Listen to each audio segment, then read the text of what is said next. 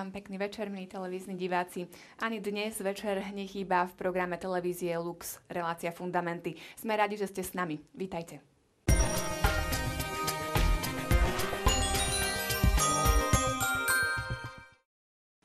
Každý z nás patrí do cirkvy, sme súčasťou Božieho ľudu. Aké nám z toho plynú povinnosti a čo tým môžeme získať? To si už rozoberieme bližšie s mojimi hostiami, s Pavlom Strežom. Vítaj, pekný večer. Ďakujem, pekný večer. A nechýba ani otec Juraj Vítek. Pekný večer aj vám. Pekný Vítajte. Večer. Ďakujem. Poďme si ešte zopakovať súťažné otázky a ozrejmiť správne odpovede. Prvú otázku, ktorú sme položili, sa týkala kto, toho, kto neprestane udržiavať církev na zemi. Bude to pápež, veriaci alebo Ježiš Kristus? Otec Juraj. Áno, vyzerajú byť veľmi pravdivé aj tie predchádzajúce, že pápež je ten, ktorý zabezpečuje církev alebo veriaci, ktorí ju, ju podporujú, ale v konečnom dôsledku církev eh, vydržala všetky eh, zemetrasenia, eh, aj prenasledovania a tak ďalej a celé dejiny, pretože je hlavou Ježiš Kristus, zakladateľ Ježiš Kristus, ktorý ju tajomným vnútorným spôsobom udržuje v existencii.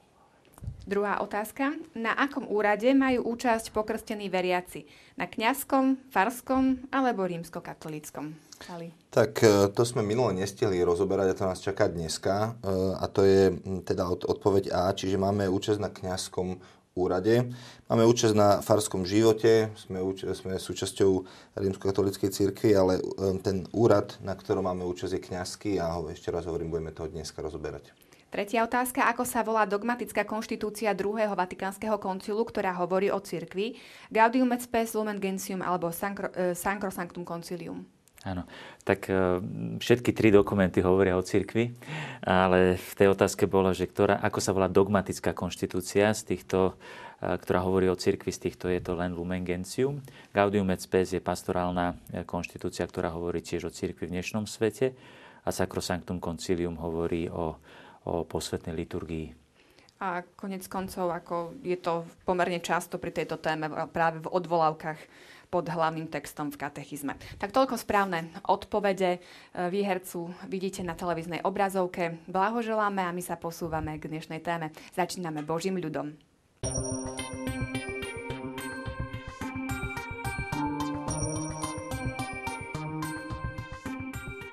Bohu je zaiste v každom čase a v každom národe milý ten, kto sa ho bojí a koná spravodlivo. Bohu sa však zapáčilo posvedcovať a spasiť ľudí nie každého osve, bez akéhokoľvek vzájomného spojenia, ale vytvoriť z nich ľud, ktorý by ho pravdivo poznal a svetomu slúžil.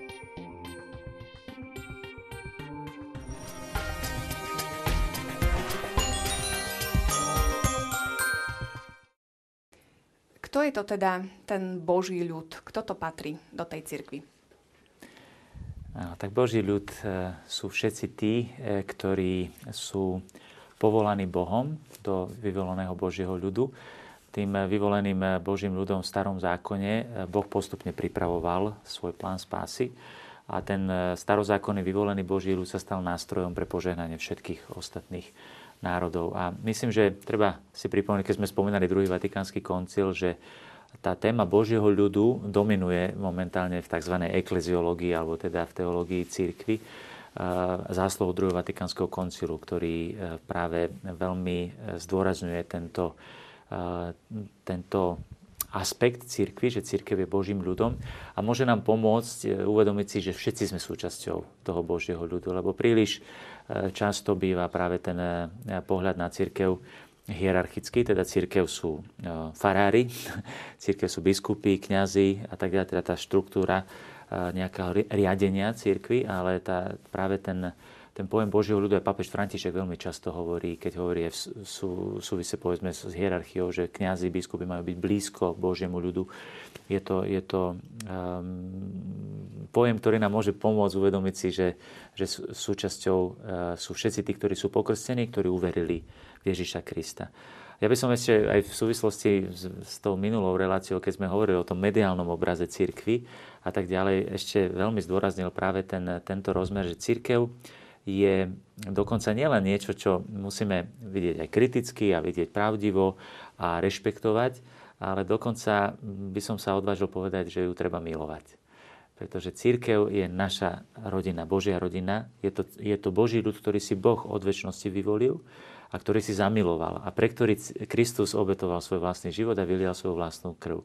A práve v tom období, keď vznikali dokumenty druhého Vatikánskeho koncilu, počas koncilu sa vymenili pápeži. Najprv bol ten, ktorý zvolal koncil Jan 23. a potom eh, blahoslavený Pavol VI. Pokračoval, on napísal encykliku o cirkvi ktorú myslím si, že by bolo dobré poznať tieto, znovu čítať tieto texty, pretože to boli texty, ktoré vznikli v, tom, v, tom, v tej atmosfére e, určitej veľkej obnovy církvy. Ja tu mám jeden krásny text, ktorý by som chcel možno na úvod dnes, dnes ešte prečítať, ktorý m, mm, povedal pápež Pavol VI počas stredajšej audience v roku 1968. To bolo v roku veľkej krízy církvy. A on vtedy zvolal také, by som povedal, slova veľmi, veľmi silné. Milujte církev Prišla hodina, kedy treba milovať církev silným a novým srdcom. Ťažkosť, ktorú treba prekonať, je určitá duchovná krátkozrakosť, ktorá zastavuje pohľad na ľudskom, historickom a viditeľnom aspekte církvy a nevidí tajomstvo prítomnosti Krista, ktorá zabraňuje a zakrýva profánnemu oku neosvietenému vierou hlboké pochopenie tej mystickej skutočnosti. A práve to, o čom budeme teraz hovoriť, bude práve ukazovať na, to, na, to, na tú hlbokú skutočnosť církvy ako Božieho ľudu. Tento vonkajší pohľad vidí církev zloženú z nedokonalých ľudí, dočasných a obmedzených inštitúcií a pritom by ju chcel vidieť hneď celú duchovnú a celú dokonalú, ba celkom ideal, idealizovanú, často podľa svojvoľne chápaného obrazu. Čiže ľudia častokrát majú predstavu o tom, aká církev by mala alebo nemala byť, ale to je svoj, svojvoľne chápaný obraz. Otázka je tá, že či aj Kristus takú chcel mať. A hovorí, ale zároveň je to čisto príliš ľudský pohľad, že tú, tú, tú duchovnú skutočnosť nevidí, lebo iba viera to dokáže.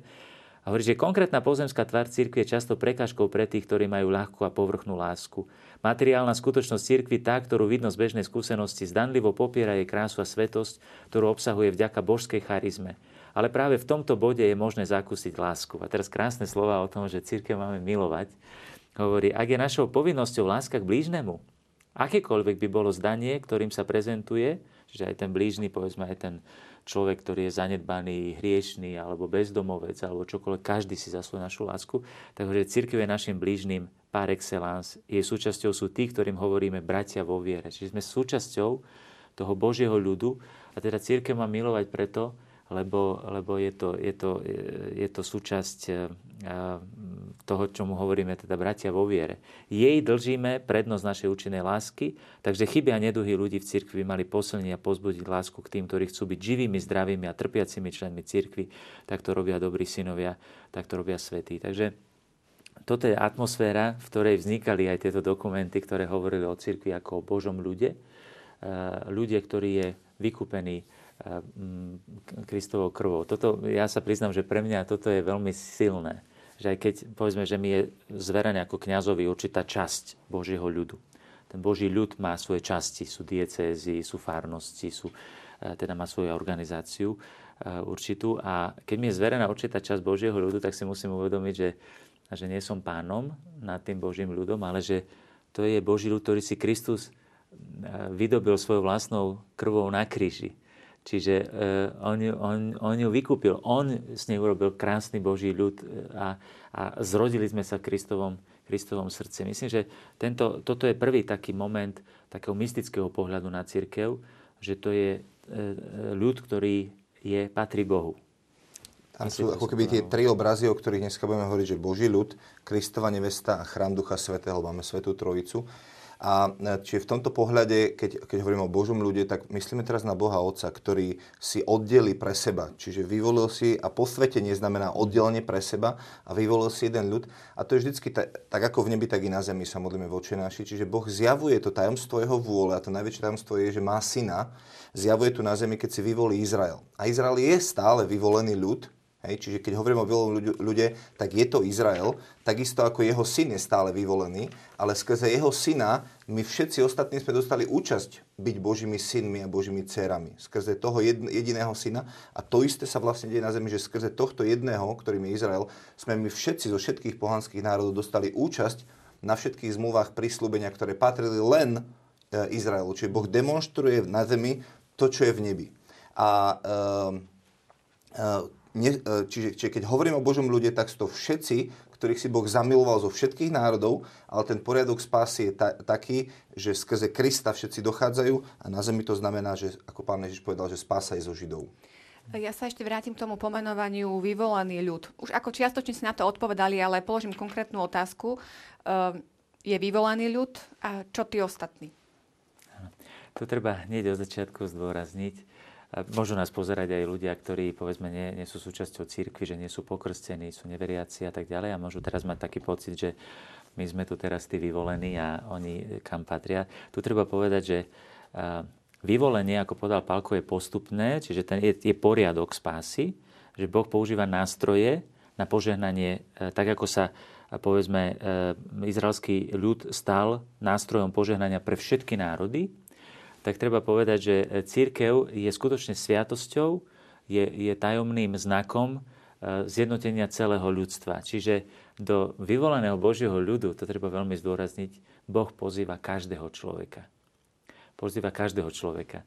Takže to, pozna, to pozvanie je adresované všetkým ľuďom, ale z rozličných dôvodov mnohí toto pozvanie nepríjmajú. Inak pán Ježiš aj má také krásne podobenstvo o tom, že teda pozvaní neboli hodní, tak teraz choďte na rohy, na, ulic. na rohy ulic, na kraji ulice a tak ďalej a pozvite všetkých, ktorých stretnete lebo každý človek je, je povolaný. On v tomto zmysle myslel na, povedzme, na Židov, ktorí neprijali pozvanie do novozákonného Božieho ľudu a teda myslí na pohanov.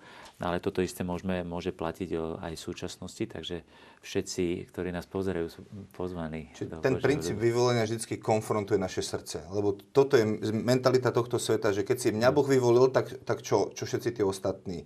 Ale, ale Boh si vždy vyvolí niekoho, aby skrze neho požehnal toho druhého. Čiže Otec Juraj je vyvolený, je kňazom, Boh si ho vyvolil, aby my sme boli z toho požehnaní. Je niečo viac ako ja? No nie, my všetci pred Bohom máme rovnaký prístup Bohu skrze Ježiša Krista, čiže uh, uh, sme, sme úplne, máme rovnakú hodnotu, ale čo sa týka povolania, tak on je vyvolený na to, aby ja som bol požehnaný. A každý človek, ktorý vo farnosti zažíva to, že chodí na svetom mšu, na spovede a tak ďalej, zažíva požehnanie od svojho kňaza, to znamená, on je vyvolený. A v tomto duchu to môžeme rozumieť, čo sa týka Izraela, on je vyvolený a Boh si ho vyvolil, aby nás, národ, e, veriacich národov, požehnal. A takto môžeme rozmýšľať aj o, o, o, o každom jednom, ktorého si Boh Boh vyvolí, aby, a Boh si vyvolil církev, aby požehnal tento svet. Čiže Boží ľud, aby tí, tí, ktorí ho nepoznajú, mohli zakúšať tú nádheru a dobrotu Boží lásky. E, poďme teraz bližšie k tomu pomenovaniu Boží ľud. E, katechizmus e, to pekne vo viacerých bodoch rozoberá.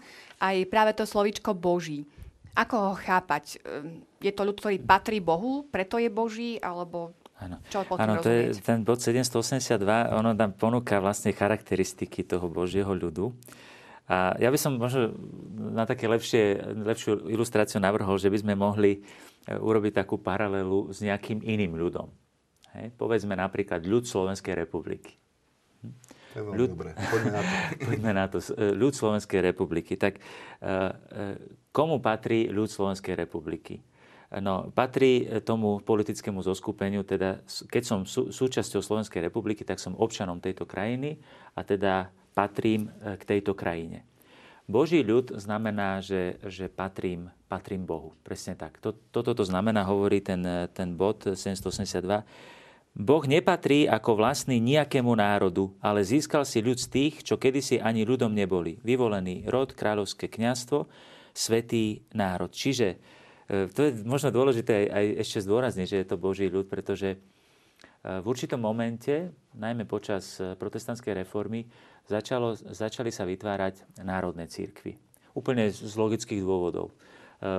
univerzalizmus církvy, ktorý církev prežívala povedzme v stredoveku aj vďaka povedzme, alebo pomocou mm, kultúrnej určitej e, univerzality, pomocou latinčiny a tak ďalej, sa začalo, začali vytvárať církvy, ktoré teda boli nejakým spôsobom spoločenstva, ktoré boli povedzme národné. A tak môže vzniknúť dojem nesprávny, nehovorím, že vždy tak, že to je povedzme v protestantizme alebo v katolicizme, ale tie nebezpečenstva určité sú, že vnímame církev, že, že toto je naša národná církev. Isté je prirodzené, že povedzme diecézy alebo konferencie biskupov, že sú podľa jednotlivých krajín a tým pádom aj podľa určitých národov a že e, tá církev, ktorá žije na Slovensku, má niečo spoločné a tak ďalej. Nie je to národná církev, je to stále všeobecná církev, to Boží ľud a teda patrí Bohu a nepatrí, e, nie to je privilegium jedného národa. Toto je veľké pokušenie tiež e, súčasných nacionalizmov, ktoré, ktoré teda môžu byť nebezpečné, že je to Boží ľud a potom, že kto je príslušníkom tohto ľudu. No tak to je príslušníkom Slovenskej republiky. No ten, kto má štátne občianstvo. No. Ostatní sú tu hostia, ale, alebo cudzinci, ale kto má občianstvo, tak ten je, ten je e, príslušníkom. V Božom ľude, v cirkvi, príslušníkom tohto ľudu sa človek nestáva telesným narodením, že narodím sa povedzme občanom Slovenskej republiky, tak po nich zdedím občianstvo automaticky. V prípade e, Božieho ľudu je to tak, že sa nestávam telesným narodením, ale narodením z vody a z ducha. Čiže vierou a krstom. A ďalej, kto je hlavou tohto ľudu? Kto je hlavou Slovenskej republiky? Tak prezident. je to prezident Slovenskej republiky a reprezentuje ju vláda, teda na čele s predsedom vlády a tak čiže, alebo potom parlament a tak ďalej. Čiže máme inštitúcie, ktoré sú tzv. najvyššie ako sa to nazýva, e, najvyšší e, orgán, zákonodárny, zákonodárny orgán, orgán, dajme tomu. Tak v prípade e, Božieho ľudu, hlavou tohto ľudu je Ježiš Kristus, pomazaný Mesiáš a pretože to isté pomazanie Duch Svety sa vylieva z hlavy na telo, je to mesiašský ľud. Jeho postavením, aké postavenie má povedzme občan Slovenskej republiky, no tak samozrejme, že splynú pre neho všetky výhody, ktoré prináša tento štát Hej, že keď mám občianstvo, z toho vyplývajú povedzme sociálne výhody a tak ďalej. V rímskej ríše napríklad mať občianstvo, znamenalo to, bol, to bola vyššia kategória občana, než povedzme otroci alebo teda tí, ktorí nemali občianstvo. V prípade Božích detí je, jeho postavením je dôstojnosť a sloboda Božích detí, v ktorých srdci prebýva Duch Svetý ako v chráme, čo my napríklad v liturgii tiež ako symbolicky naznačujeme, že počas liturgie e, veriaci každý člen Božieho ľudu má privilegium, že môže stať. Ja to niekedy tak pripomínam, aj v starých bazilikách neboli lavice, keď dneska sa ľuďom akože neuvidie, že si nemôžu sadnúť počas Sv. Omše, tak eh, ich tak povzbudím, že vy máte privilegium stáť, pretože stáť pred eh, cisárom mohol len ten, kto bol členom kráľovskej rodiny. A teda my v liturgii aj toto naznačujeme, napríklad, že sme vyvolení Boží ľud, máme to postavenie, že sme, že sme eh, v Božej rodine. A čo je, posla- e, čo je zákonom?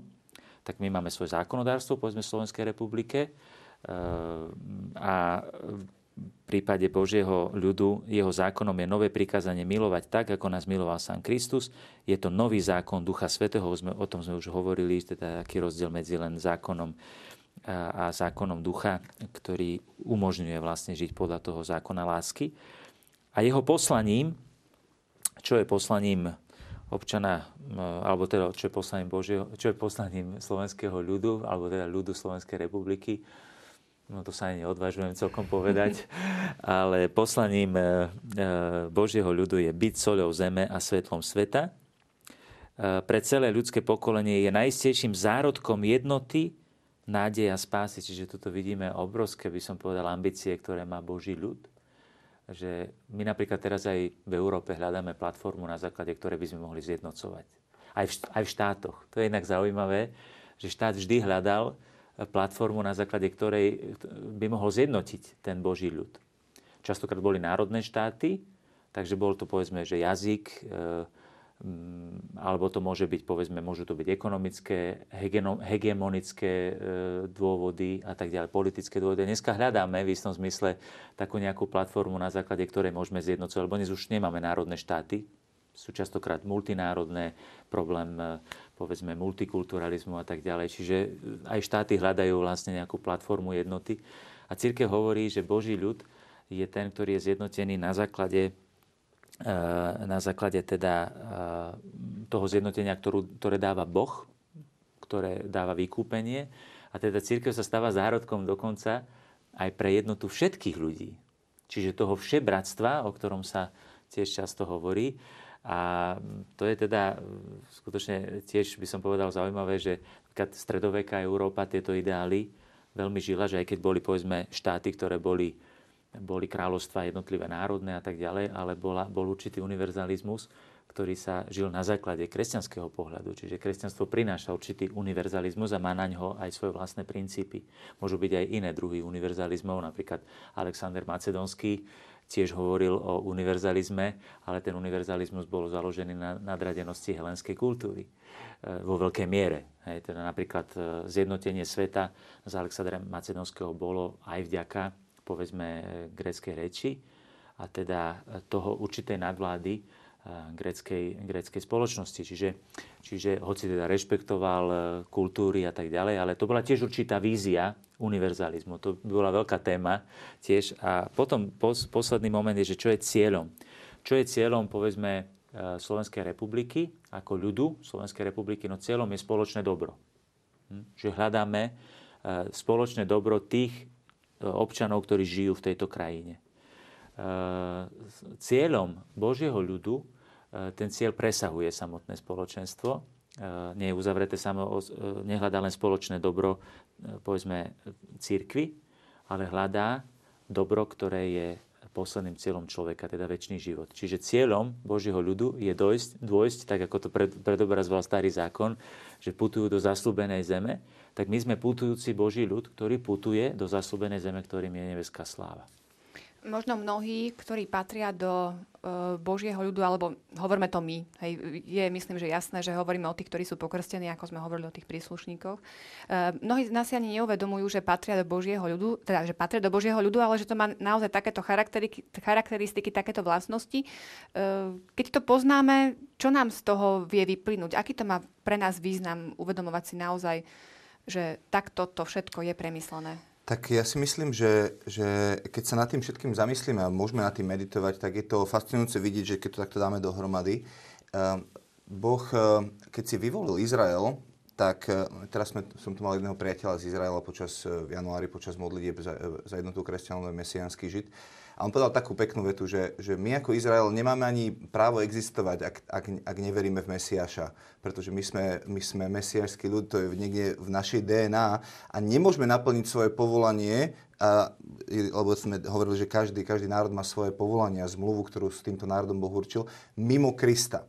A ja si myslím, že rovnak, rovnakú logiku by sme mohli aplikovať aj na všetky ostatné národy, pretože keď si Boh vyvolil Izrael, tak s nimi robil taký ten experiment, že, že vyviedol ich eh, z Egypta, dal im zbierku zákonov Izraelskej republiky, ktorá si vyžadovala aj eh, zákon hygieny, aj ekonomický, aj daňový, aj všetko ostatné a povedal, keď toto budete žiť, tak budete tak požehnaní, že okolité národy budú k vám chodiť a budú sa od vás učiť a budú hovoriť, čo je toto za národ a aké zákony to má, že vám to funguje. A to sa naozaj aj stalo napríklad, keď žil Šalamún, že prichádzali králi a chodili sa učiť.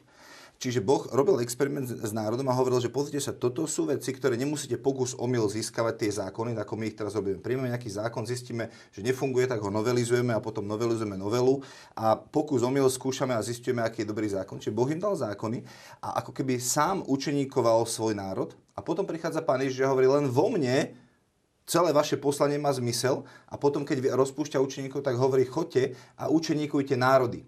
to nie je len o tom, že, že mám teraz vyučovať a činiť učeníkov jednotlivcov, ale on hovorí, že učeníkujte národy a hovorí, to, čo som vás ja učil, to, tú logiku a, a to všetko, ako, ako žiť, tak učte iné národy, aby aj oni boli tak požehnané, ako ste boli vy. To znamená, že ak my sme, si uvedomujeme, že sme účastní, ale máme teda účasť na tom Božom ľude a na hodnotách, ktoré Boh má a tieto veci, ktoré tu sú, tak môžeme prinášať to zjavenie Božej dobroty a láskavosti do spoločnosti, kde žijeme a pomôcť naplniť to poslanie, ktoré Slovensko má.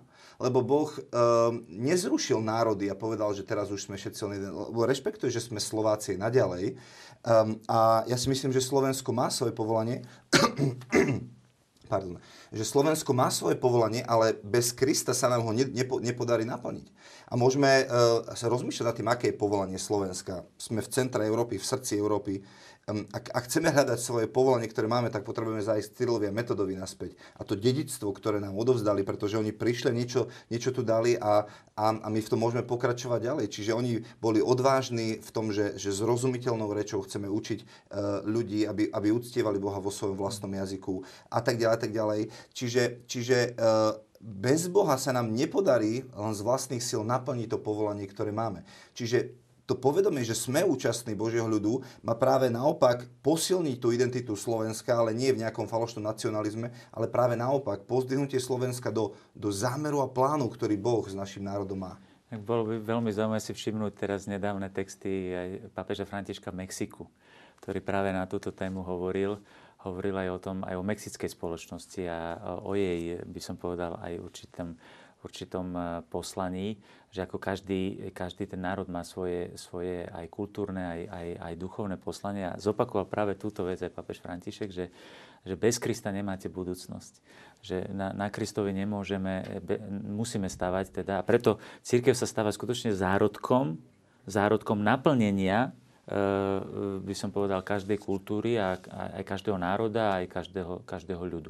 My už teraz tak eh, plynulo prechádzame do ďalšej témy alebo ďalších mojich otázok, ktoré sa týkajú uh, toho kňazského, prorockého a kráľovského úradu. Mali sme tu prednedávnom celú kapitolu Ježišovi Kristovi, čiže myslím, že nemusíme teraz pochybovať ani ako uh, zvlášť vysvetľovať, že Kristus je prorok, kráľ a uh, kňaz, ale ako je to s tou našou účasťou na týchto úradoch?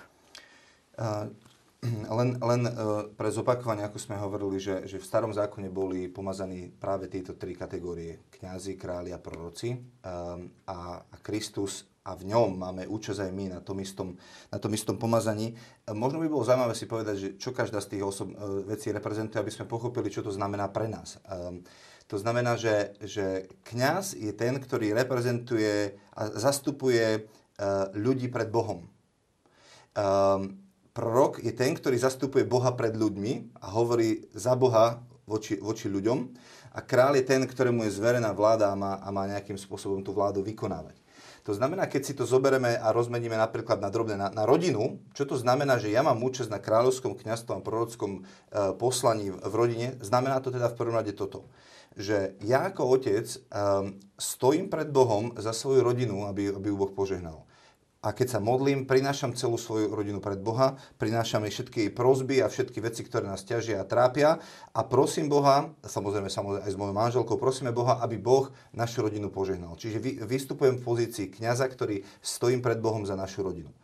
Čo sa týka prorockého úradu, tak je to presne naopak, že, že každá rodina má tendenciu upadnúť do, do sebastrednosti, do svojich vlastných problémov, do svojich vlastných rituálov, v ktorých žije a z tohto nás vyrušuje ten Boží hlas, ktorý, tak ako proroci v starej vždycky zaznieval ten hlas, kedy Boh ako keby volá niekde ďalej. Povie Abrahamovi, vidí von, poď niekde inde. A to znamená, že, že, že stojím pred Bohom um, ako ten, ktorý, uh, ktorý, ktorý počúva načúva, čo Boh chce a potom pozýva rodinu, aby sa posunula ďalej, aby pre, prekročila svoju hranicu komfortnej zóny, lebo nám je niekde dobré a my sa potrebujeme neustále konfrontovať a posúvať smerom ďalej a usporadovať svoj život podľa Boha.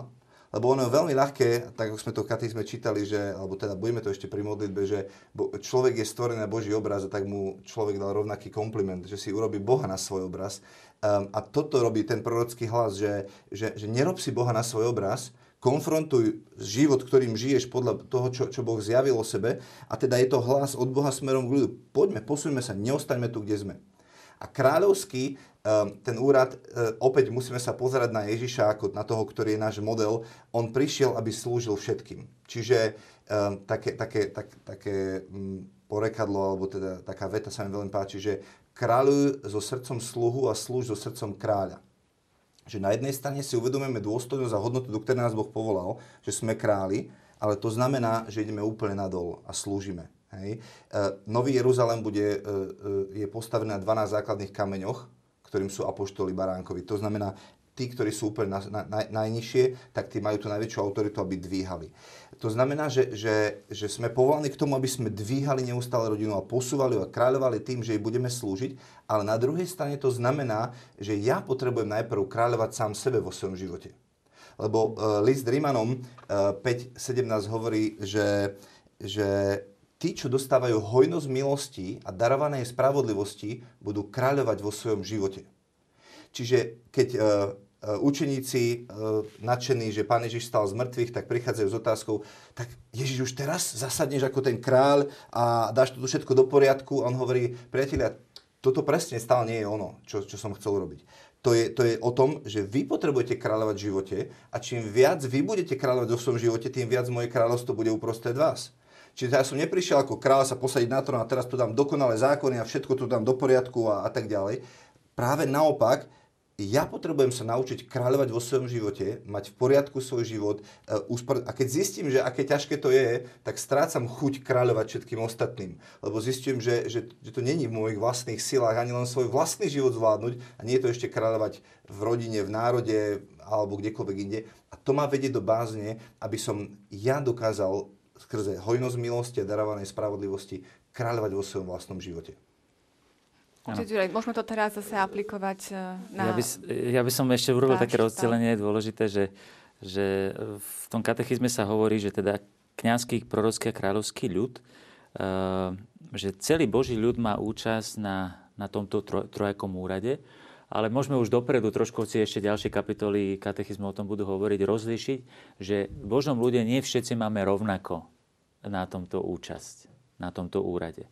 Že existuje samozrejme apoštolský úrad, ktorý má, eh, aj ten hierarchický, ktorý má na tom eh, účasť vo vzťahu k cirkvi v prvom rade. Teda eh, sú to apoštolík nástupcovia, ktorí majú účasť na, na prorockom, na učiteľskom, teda to učiteľské prorocké je to isté, na riadiacom teda a na, na posvedcujúcom kňazskom úrade. Eh, tzv. ministeriálnym kňastvom a potom hovoríme o všeobecnom kňastve. O tom sa ešte bude hovoriť. A práve to všeobecné kňastvo eh, je to, čo aj hovoril eh, Pali zaujímavé, že aj pápež František nedávno, keď hovoril o výbere biskupov, tak upozornil, že tieto tri eh, úrady by mali byť, že povedal nunciom, že vy poznáte slavné vyjadrenie, ktoré poukazuje na jedno základné kritérium pri výbere toho, kto má riadiť. Si sanctus est oret pro nobis, ak je svetý, nech sa za nás modlí. Si doctus est doceadnos, ak je učený, nech nás učí. Si prudens est regadnos, keď je, keď je rozvážny, nech nás riadi.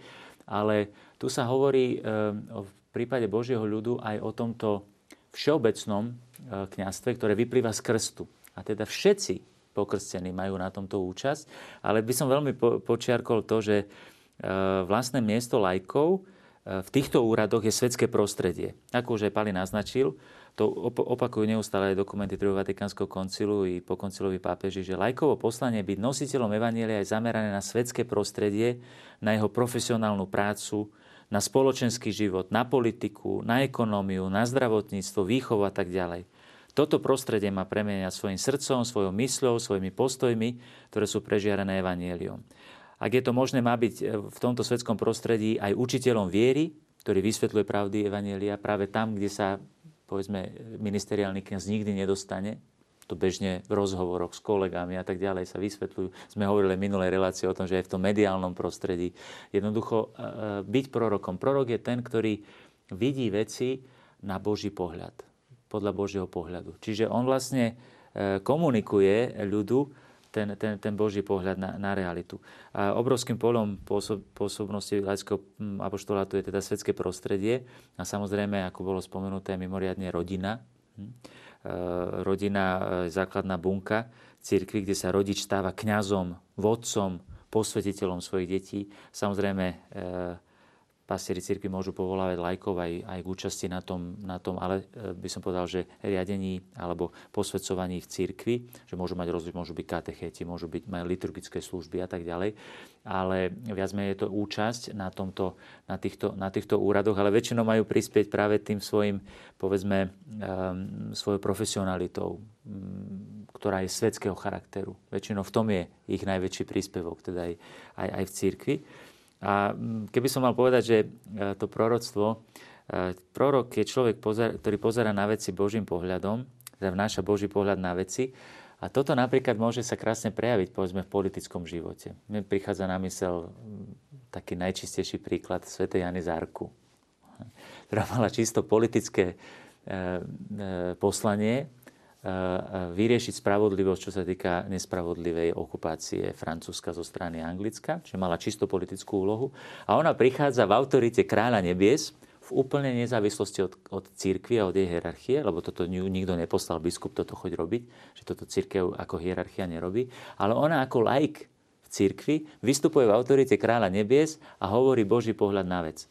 Angličanom hovorí, vy tu nespravodlivo ste, A ja vás vyzývam, vráťte sa v miery do svojej krajiny a objímeme sa ako dva kresťanské národy. Ak nie, tak v autorite kráľa nebies e, budem konať. Hm? A, a koná a skutočne prichádza, e, by som povedal, k oslobodeniu Francúzska. Čiže to je vidieť, e, to by bolo samozrejme nadlhšie, ale, ale vstupuje, vstupuje do toho, do toho svetského, dokonca politického života, a aby sa stala nositeľkou by som povedal, toho prorockého poslania. Toto má za úlohu každý ten kresťan. Každý na tom mieste, kde, kde, kde je postavený. Ak môžem to k tomu prorockému doplniť, uh, um, ja som... Um, uh, to je úplne iná ako keby mentalita, že, že, že to není z, zo zeme do neba, ale z neba, z neba na zem, ten pohľad. Hej? Že, že prorok Ezechiel v 37. kapitole mu, mu Boh ukazuje suché kosti. A hovorí, čo vidíš? On hovorí, ja vidím suché kosti. A Boh hovorí, ale ja vidím armádu.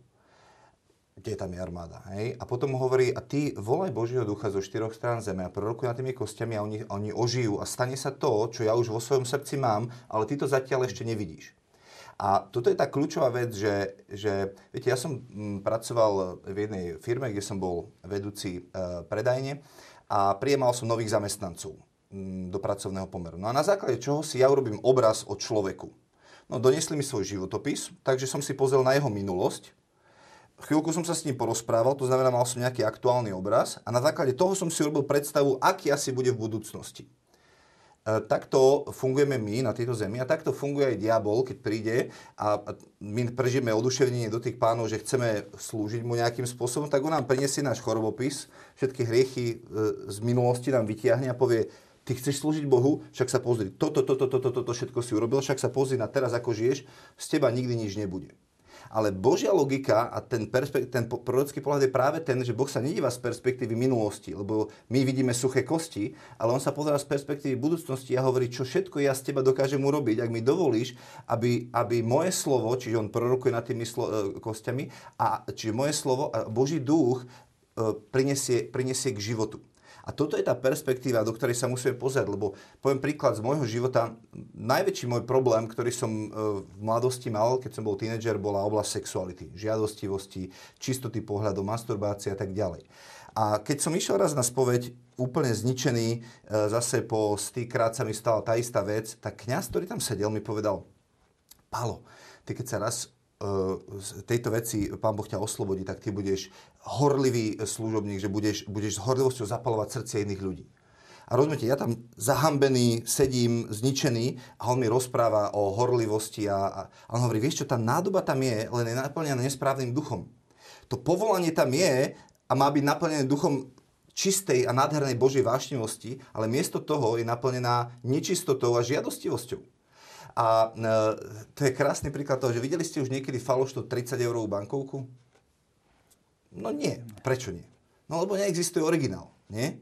Um, a, uh, a diabol je ten, ktorý kradne Božie povolanie, ktoré, ktoré je v živote človeka a ponúka nejaký padelek na to, aby, aby vytlačil to, čo je Božie.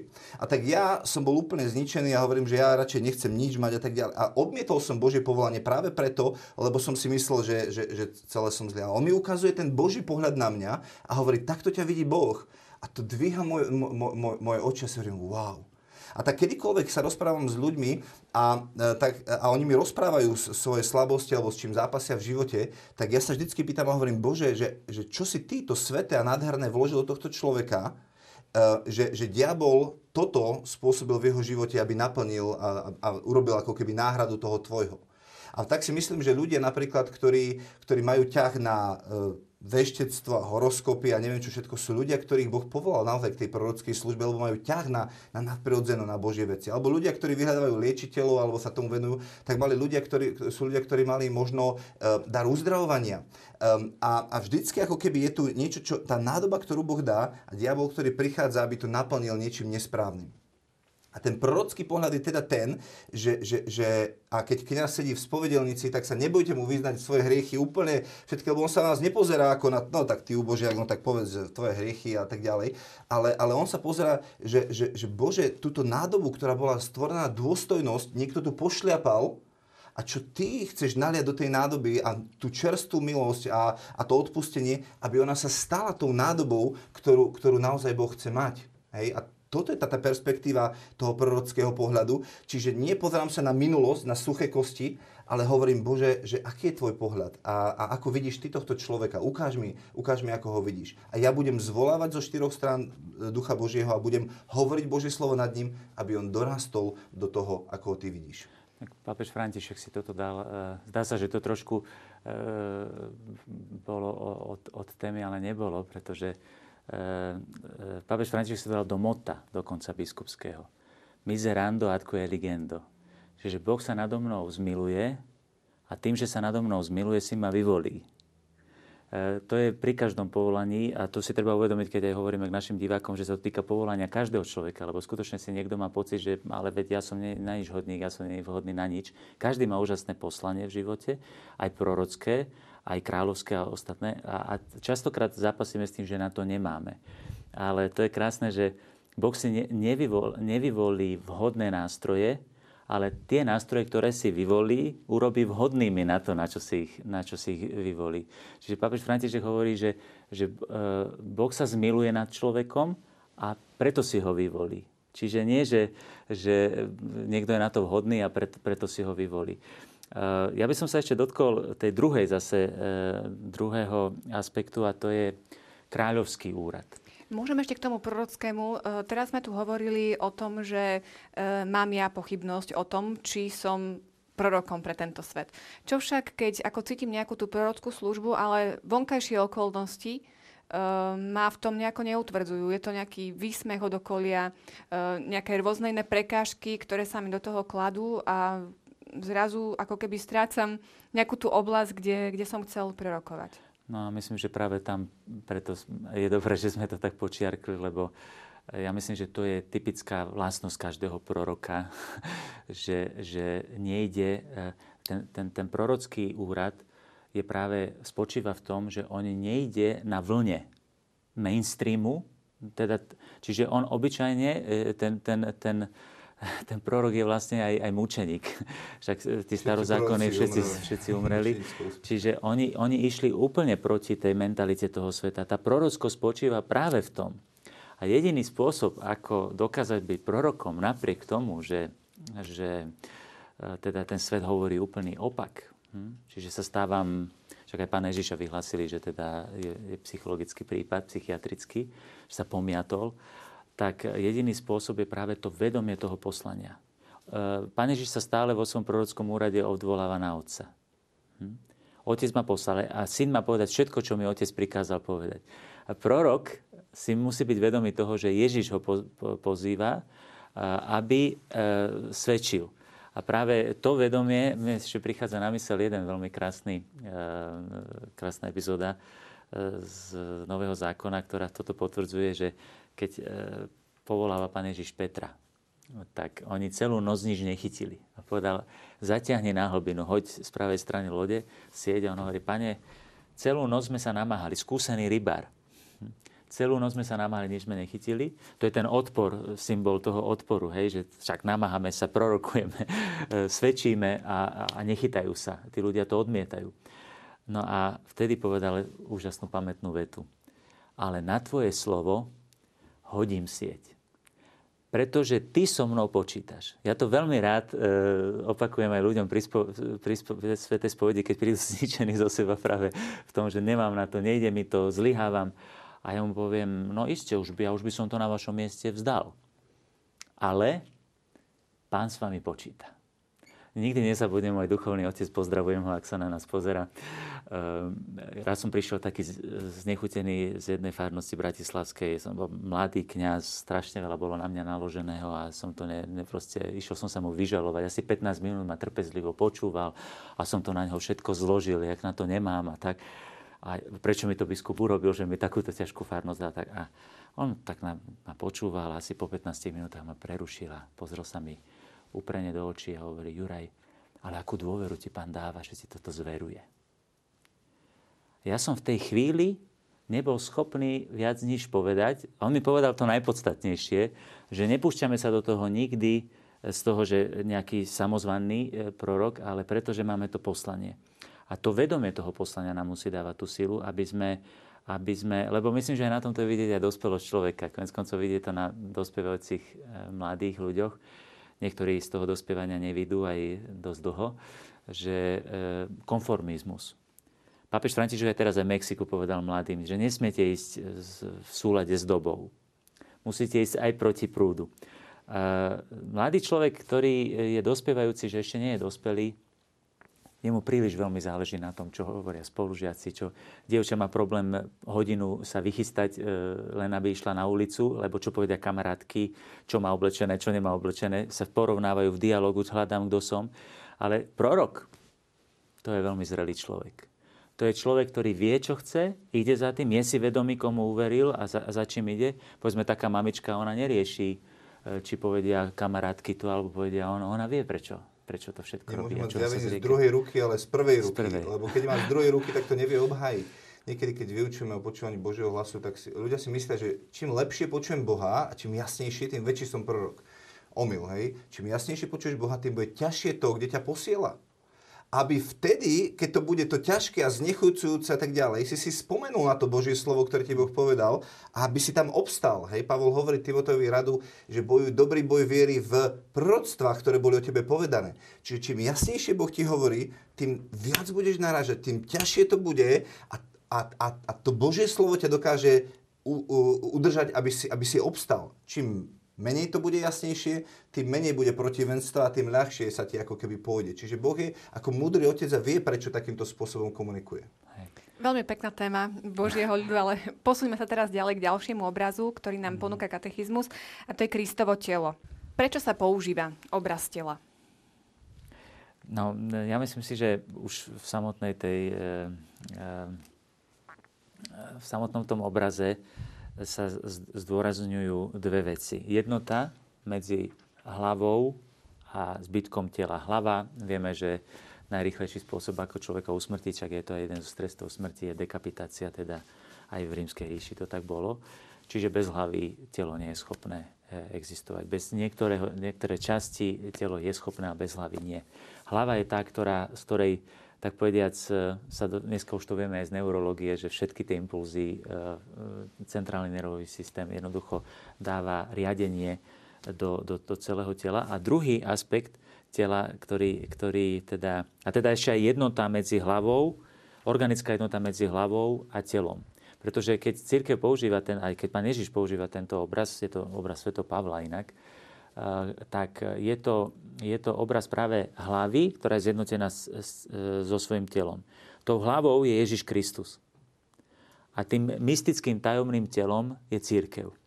A tam je práve naznačená tá, tá organická jednota. Jednoducho to sú dve veci, ktoré sa nedajú absolútne oddeliť Eh, aj pán Ježiš povedal aj Pavlovi, ktorý išiel prenasledovať církev, prečo mňa prenasleduješ? Pretože pre, pre, medzi Kristom a církvou je, je, je organická jednota, to sa nedá oddeliť. Čiže ľudia, ktorí povedia, že Kristus áno, církev nie, tak dekapitujú Krista. Oni ho, oni ho zbavia, zbavia ho, tela. ho tela. Jednoducho, to je monštrum. Uh, jednoducho, Ježiš tak, uh, chcel takúto organickú jednotu a potom ešte to telo, nám môžeme hneď na úvod povedať, ukazuje veľkú rozmanitosť církvy. Uh, lebo aj telo má strašne veľa častí. A môžeme povedať, ktorá časť tela je najdôležitejšia. No záleží. Keď idem jesť, tak sú asi dôležité ruky aj ústa, keď bežím, tak sú dôležité nohy. Ehm, keď ehm, môžeme pokračovať, proste teraz všetko nenapadne, ale jednoducho každá tá jedna časť tela má úžasné. Keď trávim, tak sú, je dôležitý žalúdok, keď dýcham, sú dôležité plúca. Každý jeden út tela, každá jedna časť tela má, má veľký význam. A tu na napríklad sa mi veľmi páčilo pri jednej príležitosti pápež František, práve v súvislosti s tou rozmanitosťou e, hovorí, že je veľkým omylom uh, myslieť si, po, povedzme, že kňazi alebo biskupy, to je zase častokrát zjednodušenie, že círke Boží ľudia sú najmä toto, tak beriem, oni majú účasť na Kristovi hlave.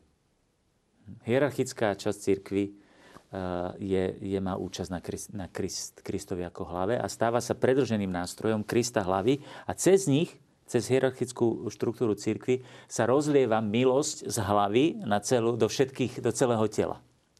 A teraz pápež František hovorí, milný dojem je myslieť si, že jedna časť je dôležitejšia než druhá.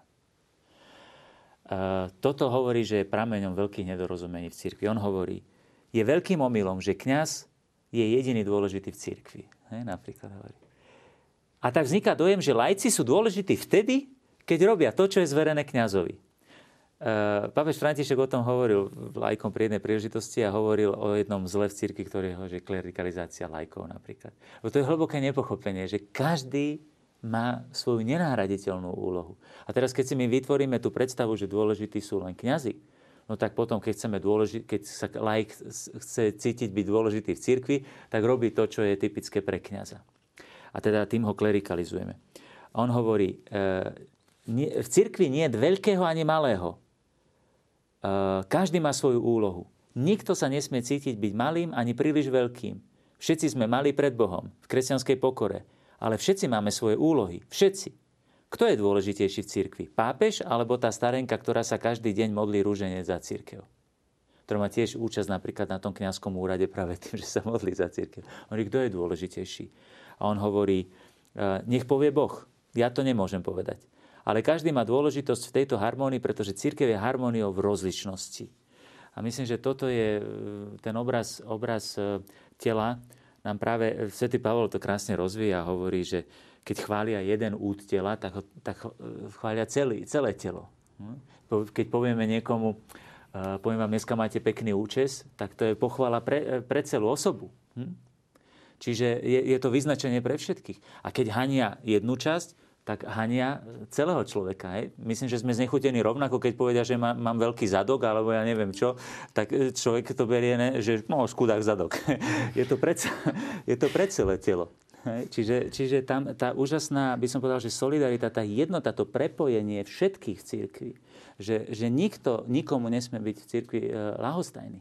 Takže myslím, že toto sú také aspekty, na ktorú by som chcel poukázať. V bode 787 sa cituje známy citát Ostaňte vo mne a ja ostanem vo vás. E, ako ho máme správne chápať?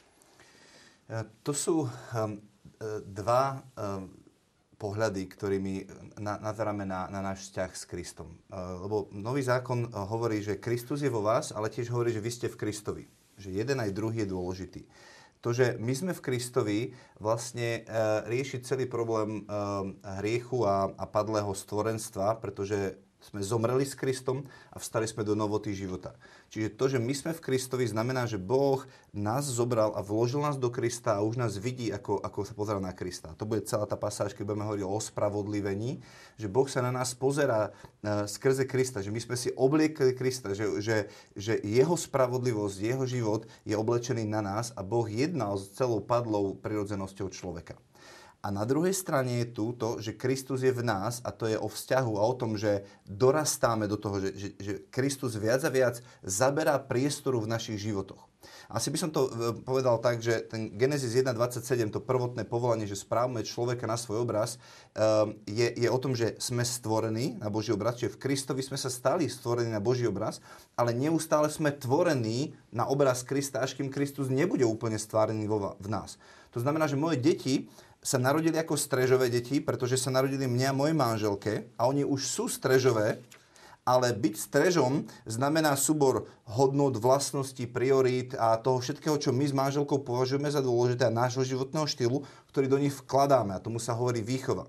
Čiže ich učíme to, čo už vlastne majú. Čiže to je tak, ako keby pán Ježiš povedal, že, že tento 10 poschodový e, dom je, je tvoj, ale ty začínaš od, od prízemia cez prvé poschodie, druhé a tak ďalej takže my vrastáme a, a, a, a vchádzame do, do toho svojho povolania, kto, kto, ktorým sme. Čiže keď Pán Ježiš hovorí, že zostaňte vo mne a ja zostanem vo vás, tak hovorí o tom, že že, že, že ja som vás stvoril na svoj obraz a neustále budem na vás ďalej pracovať a pretvárať vás na svoj obraz, aby ste boli takí, akým, aký, akým, aký túžim, aby ste boli. Ďalší taký pekný obraz, ktorý nám ponúcha katechizmus, je Kristus a nevesta. Tá nevesta sa vzťahuje na koho? Na církev? Alebo môžeme označiť tak aj panu Máriu? Ako správne rozumieť tomuto obrazu? Áno. On to súvisí s tou témou e, biblickou ženy, lebo e, tá téma ženy je vlastne od, od Genesis až po Apokalypsu. A tá nevesta, to je aspekt, by som povedal, toho, že je, je nový Adam a nová, nová Eva. teda Kristus ako ženích a jeho nevesta, tak samozrejme církev od počiatku videla nerozlučiteľne spojené tieto dve, dve reprezentantky nevesty a to je církev a Pána Mária zároveň. Pána Mária ako predobraz církvy. Pána Mária ako najvynikajúcejšia časť církvy, v ktorej už sa naplnilo dokonale to, čo sa má pre, e, teda uskutočniť v celej církvi. A preto e, by som povedal, že e, tento snúbenecký rozmer zase, zase poukazuje na, tú, na to, čo som už spomenul na začiatku, že, že Kristus si vydobil svoju církev. On, on je ženich, ktorý za ňu položil život ju miluje. Aj svätý Pavol dáva to ako príklad práve pre kresťanských manželov, pretože kresťanské manželstvo práve e, je živým, viditeľným, e, by som povedal skoro, že hierarchickým zviditeľnením e, tejto lásky cirkvi a, a, a, a Krista, ženicha. A Pána Mária v tomto zmysle, treba zdôrazniť, aj katechizmus hovorí, že Pána Mária má prvenstvo v tomto zmysle je to ešte dôležitejšie než, než hierarchické usporiadanie cirkvi, pretože to je, ten, to je samotný cieľ, pre ktorý sú všetky charizmy v cirkvi, aby sme sa stali, eh, aby sme mali tento snúbenecký vzťah s Kristom. Aj celá, celé sväté písmo sa končí v Apokalypse práve tým, duch a nevesta volá príď. Čiže to je to, to je to tiahnutie k tomu vzťahu ku Kristovi. K tomu všetko smeruje, aby sme my e, mali tento snúbenecký vzťah s Kristom. No a e, pápež Jan Pavel II v tejto súvislosti hovorí o tom, že, e, že to je v bode 773, to sme vlastne minule e, preskočili, tak tam hovorí, že, že Mária nás všetkých predchádza vo svetosti, ktorá je tajomstvo církvy ako nevesta, na ktorej nie je škvrny ani vrázky. A potom cituje Jana Pavla II. a jeho encykliku Mulieris Dignitatem o, o dôstojnosti ženy. Preto marianská dimenzia církvy predchádza, je Petrovskú dimenziu. Čiže prvým človekom v cirkvi nie je muž. Prvým človekom v cirkvi je žena a to je Matka Kristova.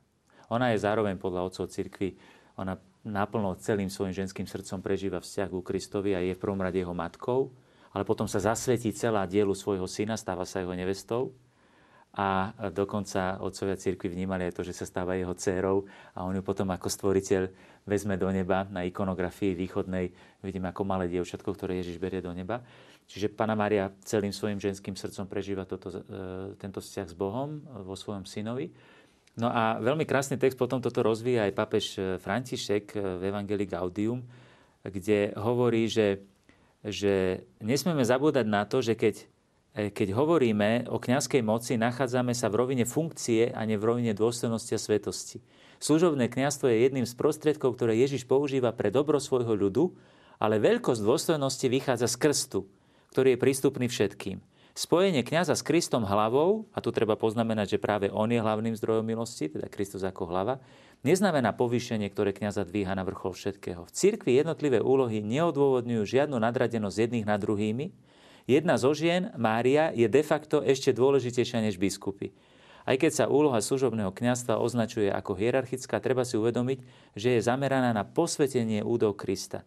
Jej kľúčom a jej ohniskom nie je moc v zmysle vládnutia, ale moc vyslovať sviatosť Eucharistie a tak ďalej. Z toho vyplýva celá, celá auto, teda autorita a zmysel autority v cirkvi. Čiže tu vidíme, že Pána Mária, teda ten koncept nevesty, nám poukazuje, tak povediať, na ten cieľ všetkých všetkých tých darov, ktoré v cirkvi máme. Keby mať čisto politický pohľad na, na cirkev, ako sme to hovorili, a nepohľad viery, tak budeme zdôrazňovať to, že kto z koho, či majú lajci väčší, väčší vplyv, alebo majú biskupy väčší vplyv, alebo či má pápež väčší vplyv, alebo biskupy, a či je kolegialita a všetko ostatné. A nám uniká podstata, pretože všetky tieto dary smerujú k jednému. Láska. Láska a, a to, aby sme boli zjednotení s Kristom, ako je nevesta, nevesta so ženichom.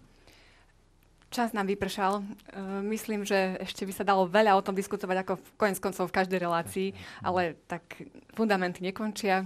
Čaká nás ďalšia relácia aj o dva týždne. Ja vám na dnes ďakujem. A tu sú ešte súťažné otázky.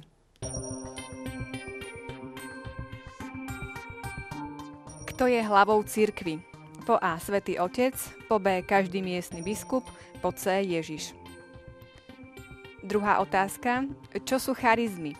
Mimoriadne dary dané určitým ľuďom alebo milosti Ducha Svetého zamerané na budovanie cirkvy a potreby sveta, alebo zvláštne schopnosti určené na prezentáciu talentov veriacich. Tretia otázka. Aký je hlavný zákon Božieho ľudu? Prikázanie lásky, prikázanie oko za oko, zub za zub, alebo desatoro. Čakáme správne odpovede na známej adrese fundamenty.tvlux.sk.